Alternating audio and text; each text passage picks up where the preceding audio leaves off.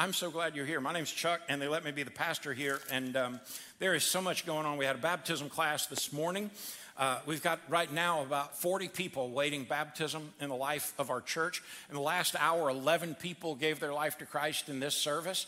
And we just had an incredible past few weeks, and a day in which you see four evangelical churches close for the last time every week in America.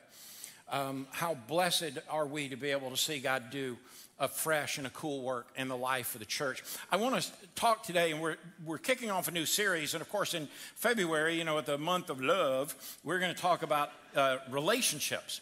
And we don't want to talk about just any relationships, we want to talk about life giving relationships because we all need them.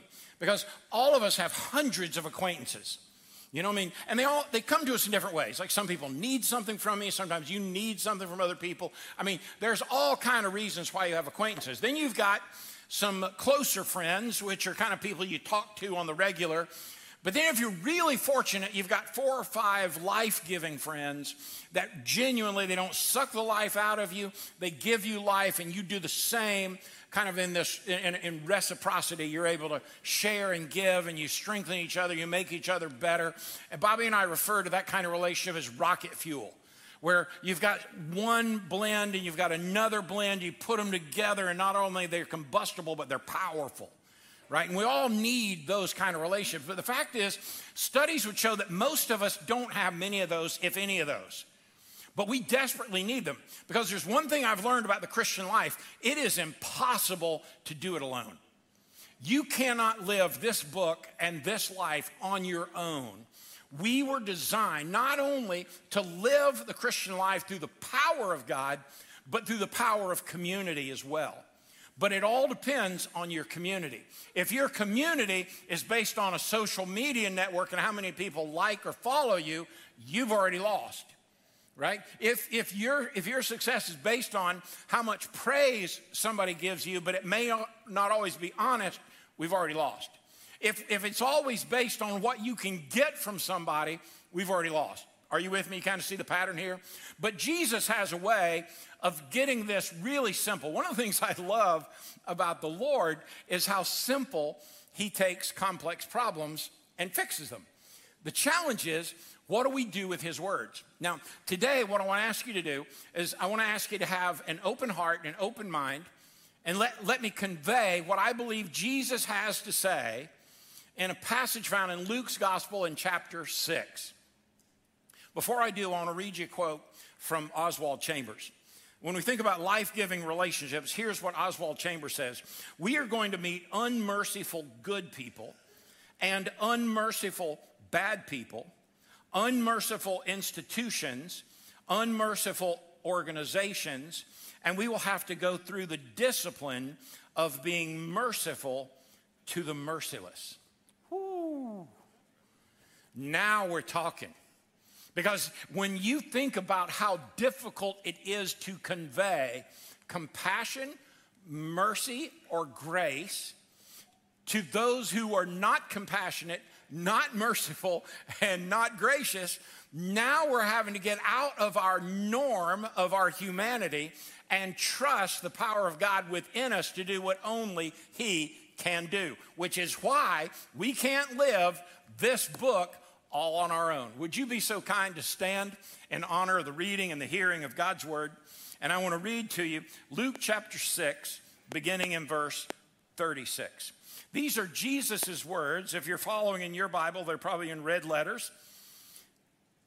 You must be compassionate just as your Father is compassionate. Now, many of you have a version that says you must be merciful just as your Father is merciful. Now, this is a critical understanding of the rest of this text, which is why I want to take a minute while you're standing to tell you this. When Jesus is saying, you, he's talking to literally you and me, must be compassionate, merciful, just as your, and here's the word, Father, just as your Father is compassionate. Now, maybe you didn't grow up with a compassionate or merciful daddy. Maybe you still don't have a compassionate or merciful daddy. But Jesus is not talking about your earthly father. He's talking about God the Father, the creator and sustainer of the universe. So there's God the Father, God the Son, Jesus, who's speaking of his Father. Are you with me? So he's talking about your heavenly Father. So it says, You must be compassionate, merciful, just as your Father, the Heavenly Father, is compassionate or merciful. Do not judge others, and you will not be judged. Do not condemn others, or it will all come back against you. Forgive others, and you will be forgiven. Give, and you will receive. Your gift will return to you in full.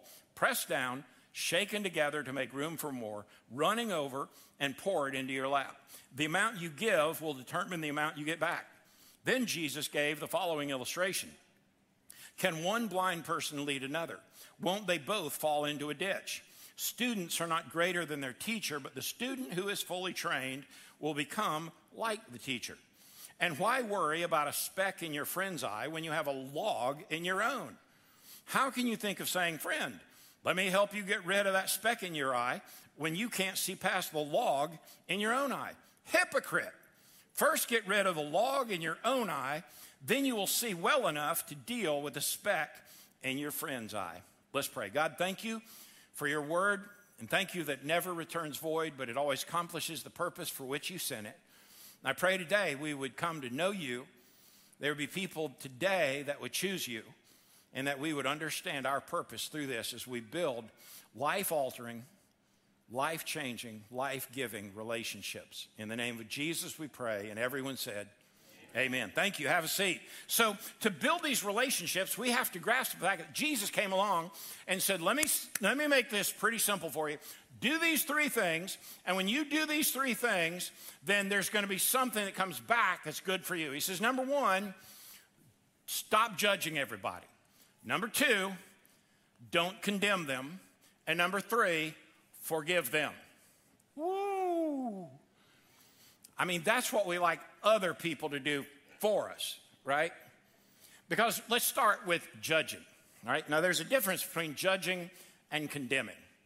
Judging, think of it this way, is an attitude that begins up here and infects this right here.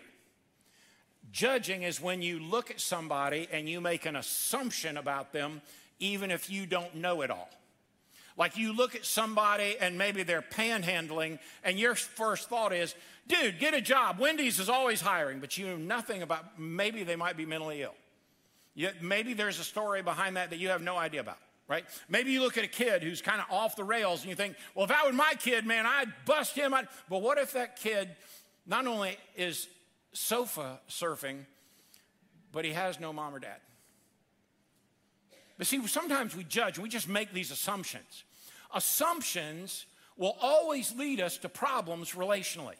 It's true in a marriage, it's true with children, and it's true with friends and business relationships. When we assume we are by our nature judging other people. You ever walked down the mall or walked around in the city and you look at somebody and in your mind you think, I don't like them?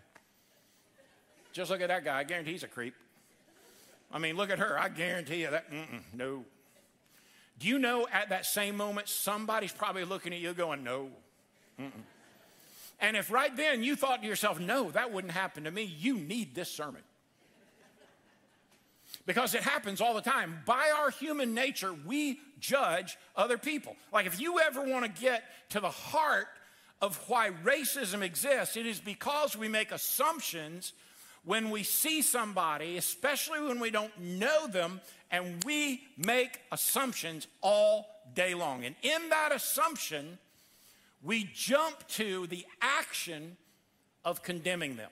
You say, but Chuck, I'm not a judge, I can't condemn them. And yet, what we do when we make the assumption and judge, we go to the action of condemning, and we do that by several ways. We shun them, we don't talk to them, we don't engage with them. We, we separate ourselves from them. You know, one of the things I am most proud about this church is how many black and brown families are choosing to come worship in this church. Because at the end of the day, friend, this church has got to look at 11 o'clock like heaven does and like Lanier High School and Buford High School and North Gwinnett High School looks like with black, black people, brown people, white people, rich people, poor people, tall people, short people, fat people, skinny people, bald people, and hairy people. Just bless the Lord. But now, watch this.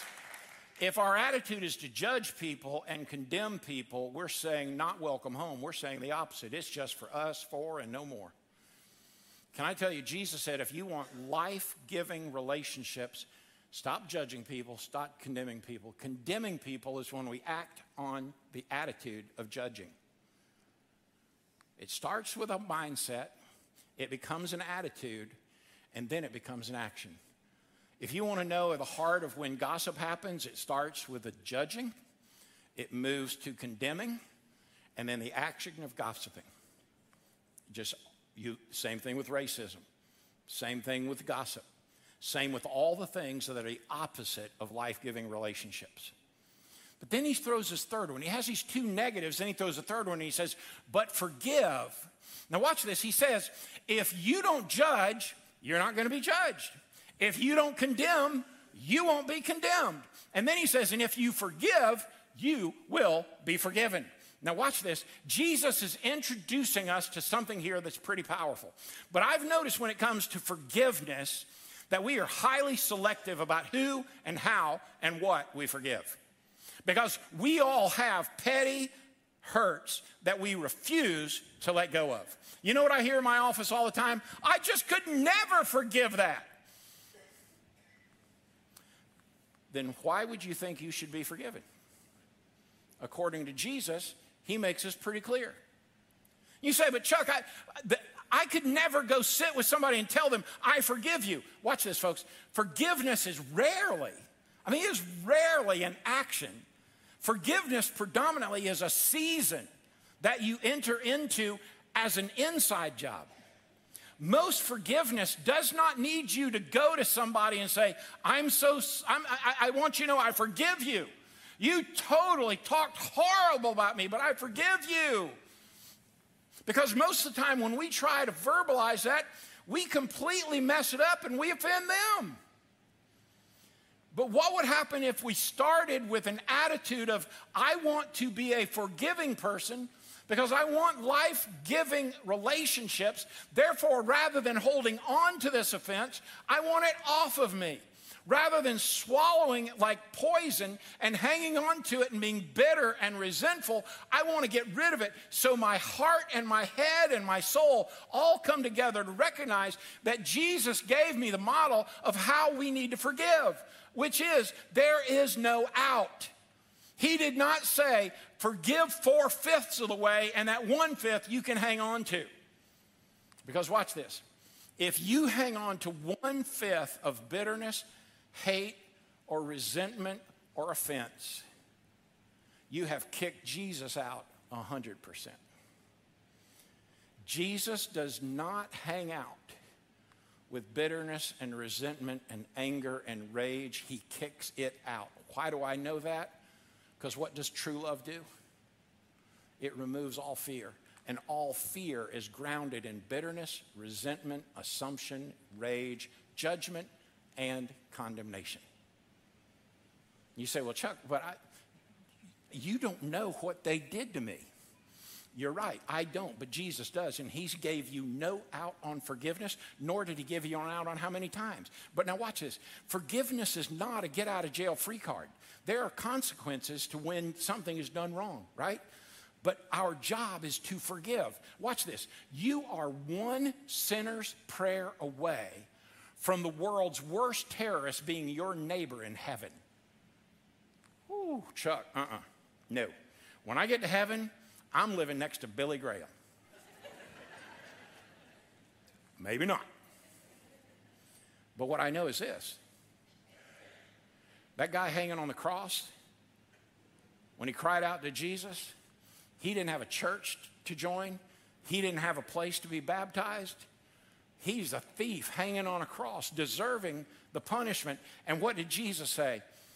Hey, buddy, today you'll be with me in paradise. Come on. The whole world had a reason to look at that guy, just like the whole world has a reason to look at me and you and condemn us and judge us. But Jesus said, I forgive you, and then said, and if you want to be forgiven, you forgive. Now, Jesus introduces a concept of reciprocity, of mercy, and compassion. You say, Chuck, I, what? Okay, reciprocity, you get the concept, right? It's kind of quid pro quo. You do that, this is what you get. By the way, the Bible calls it what, what you, what? Reap, you. Yeah. So in other words, what you put in the ground is what you get. Jenny and I have this little, uh, little farm. I'd say it's, it's a little planter, right? So last year we thought we planted bell peppers. You know, halfway through the season, we had banana peppers. You know what I realized? They didn't change in mid season. We planted banana peppers, we just didn't know it. Because what you plant, you reap, and what you reap, you sow. And Jesus says, if you want a life giving relationship, this is what you have to do. Listen to what he says. He said, Give and you'll receive, your gift will return to you in full. Now, watch. What gifts are he talking about? Well, yeah, he's talking about financial, of course. But also, he primarily is talking about the first three things he said he said, if you stop judging, you're giving life. If you stop condemning, you're giving life. If you forgive, you're giving life. And he says, when you give, whew, what do you say? Pressed down, shaken together to make room for more, running over, and poured into your lap. Oh, come on. This is good. Ellenberg, come here. This is a highly interactive service. Come here. Come on, you're an athlete. Run. Once upon a time, you were a legend, bro. Now you're hobbling around like an old man. Come on, Ellenberg. Come on. All right. Now watch this. Take this shirt, this Buford Elite shirt, and hold it up like I'm going to put tomatoes in it. Ah boy. There you go. Now, let's just assume that my phone is a jar. I've gone to downtown Jerusalem to buy spices, and the guy takes a scoop and he pours it in and hands it to me. You know, even Ellenberg can just carry that home, right? Because it's just a jar of stuff on it. But, but what, if, what if you were shopping with an honest merchant in downtown Jerusalem, and he filled this up and tapped it down, put some more stuff in it, shook it down in the corners, put some more stuff in it, and then he put it here and he poured some more stuff in and he filled up this jacket where it's weighing down. Kind of like when you were a kid and you had to go pick up tomatoes and you could only get four, but your pop said, no, you're going to carry 30. and you, you get it on out there. Yeah. This is what Jesus is saying that when you stop judging and you stop condemning and you start forgiving, I'm going to give you more than you can carry in my blessing, my goodness, and life giving relationships. I'm not going to let you spill it. I'm going to let you hold it, and I'm going to let it happen all inside your life because you, my friend, are living as I've called you to live. One amen. Come on, just one. Thank you, Brian. Now, watch this. Hobble on back, buddy. O'Brien's one of the two tech fans we got left around here. Bless his heart. It's got to be hard, I know. But now Jesus goes on. He said, clearly they haven't gotten it yet. So he says, then Jesus gave the following illustration Can one blind person lead another? Won't they both fall into a ditch? So let's just say that I took two of you and blindfolded you and made sure that you could actually not see and I said, Now, one of you start making your way and weave your way up and down these aisles. But the goal is don't, don't run into anything, don't stub your toe, and whatever you do, don't offend anybody by winding up in their lap. Now, that would be, that'd be troublesome, wouldn't it? I mean, you take them to a corn maze and you, you just black it out and you can't see anything. Well, what would happen? Well, they'd walk into walls and they'd walk into everything because that's what happens. So Jesus says, so when this happens, bad things are going to happen to them because we all need a teacher. Ooh, watch out now. Because Jesus is saying, if you got the wrong teacher, it's like a blind man following another blind man. He says, watch this students are not greater than their teacher, but the student who is fully trained will become like the teacher. Jesus says this when you don't judge, when you suspend your condemnation and you activate your forgiveness, not only are you going to receive my blessing, but you're going to follow my model and you're going to become more like me. And become, when we become more like Jesus, what's happening in our life is this thing called sanctification, where the Spirit of God at work in us is leading us to become more like Christ, which means no judgment, no condemnation, all forgiveness, and life giving relationships. Come on. But he still knows we don't get it. Watch this. And why worry about a speck in your friend's eye when you have a log in your own?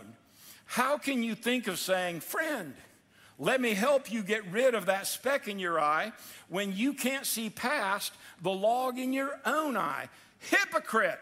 There you go. Some of you are like, see, that's my word right there, Pastor. You know why I don't do the church thing? Hypocrites. They're everywhere. You doggone right they are. Just turn to your left, to your right, look in front, look behind, and then let somebody look at you, and I promise you, we're all hypocrites. Right? I mean, the church is full of them, right? I mean, don't we know this? I mean, if you found the perfect church, you'd go join it mess it up. That's just the way we are, right? But here's what he says, and, and this is just so special. I mean, this is just awesome right here. He says, Don't go to your friend who's got this tiny speck of sawdust and try to get it out while you have a telephone pole sticking out of your eye. Now, watch this. This, is, this just makes common sense. So, Jesus is saying, You got this little speck right there in your eye. But if I have a telephone pole sticking out of my head and I try to go help get the speck of sawdust out of this sweet girl's eye, when I turn to do so, I'm going to slap her upside the head with a telephone pole. I'm going to give her a concussion, which is worse than the speck of sawdust. So you think, well, maybe I'll go another way. I'll be prayerful about it. I go this way. I clunk her on top of the head. Now she's worse. I'm like, no, I still need to work on her. Don't worry about the telephone pole. I turn this way. I've clocked her from the other side. Now she's out like a light. Jesus is saying in this humorous example that all of us, before we start trying to fix everybody else's junk, we need to fix our junk. Amen. A friend of mine used to put it this way stop going across the street to clean their bathroom when yours hadn't been cleaned in a month. Are you with me? Now, the reason Jesus uses this example is one, I, I, do believe Jesus had a lot of humor in him, but I think he was trying to be wildly simplistic and helping us understand that this is what it's like when we focus on things that he didn't tell us to do.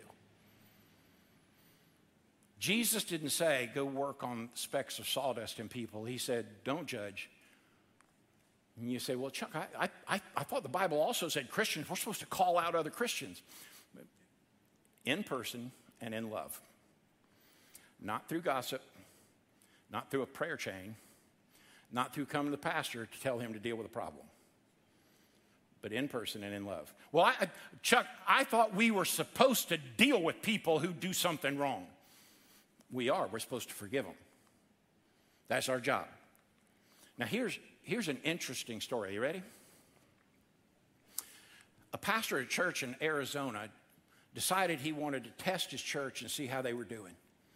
So he went to a makeup artist and they dressed him up like a bum and he stunk and he, they, poured, they poured whiskey all over him so he could smell like he'd been drinking. And he, he came in just a bum for what used to be a Sunday night service. And he walked in and he sat down and I literally, he was asked to leave.